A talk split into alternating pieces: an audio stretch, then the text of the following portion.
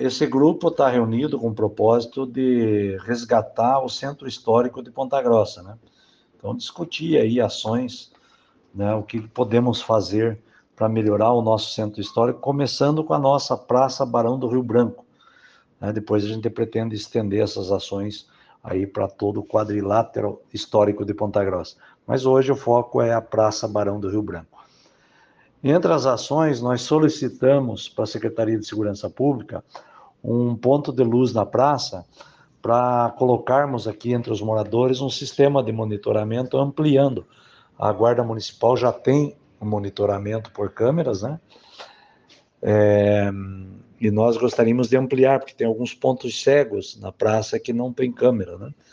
Então, nós fizemos a solicitação do ponto de luz e a possibilidade de instalar essas câmeras e conectar aqui também com um conjunto de câmeras que tem no entorno. Tudo com o propósito de aumentar a segurança aqui né, e poder né, relatar fatos aí que acontecem na nossa praça.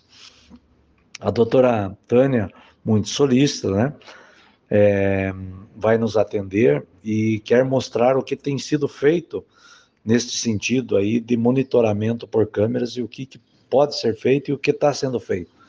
Né? Então, essa é uma reunião de alinhamento dos moradores com a secretaria.